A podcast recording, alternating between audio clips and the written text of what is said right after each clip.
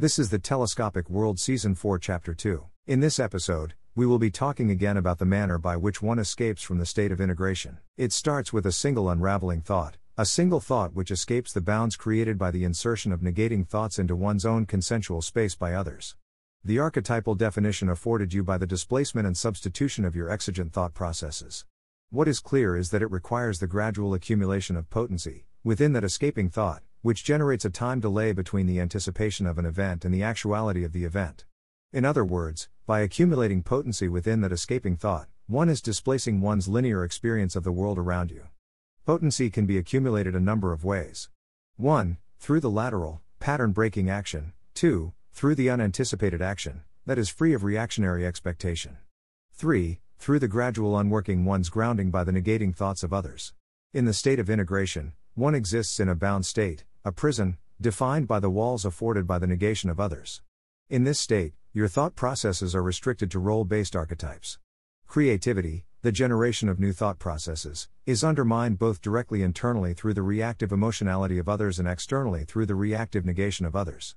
Part and parcel of this negation is appropriation and substitution. Which is to say, that once one is restricted to an archetypal form, one cannot act out the impulses, thoughts, and actions which have been appropriated, because the other is substituted into the acting role. Now, once this escaping thought acquires a certain potency, it possesses the capacity to fulminate, open up, into new forms and characters. The time delay between your direct experience of the world around you and your anticipatory expectations becomes a window through which you might develop a perception of that which lie beyond. Part and parcel with the generation of the potency of the escaping thought must be the generation of internal narratives, which permit the expression of a greater range of impulses and permit recognition of a greater degree of experiences. In other words, the potency of the escaping thought penetrates the negation of neighboring actors, which permits the sublimation of impulses through the inhibition of expression. In other words, the creation of a time delay between the experience of linear consciousness and one's anticipatory expectations permits a reversal of the ordinarily forward facing orientation of an actor, the substitution of an inhibitory impulse for an affirmational expression. As a side note, the arrangement of one's self identification also plays a role in the narratives generated through this newly created gap in the walls of your prison. For if you can compel others to recognize and affirm your internal narratives and self identity, you can create a new status quo within the narrative structure of the surrounding conjoined consensuality. For example, the imposition of different pronouns represents a profound power over others. 1. It eliminates the duality created by the natural extension of biological difference and corresponding reactive emotionality. 2. It includes no other, representing a kind of non dualistic upgrade, a built into a solidarity with some greater other. 3. By extension of 2, it produces automatic synchronization between the internal states of the associated in group. In effect, by compelling others to use they or them, you are conscripting them into constructing an architecture of solidarity with your in group.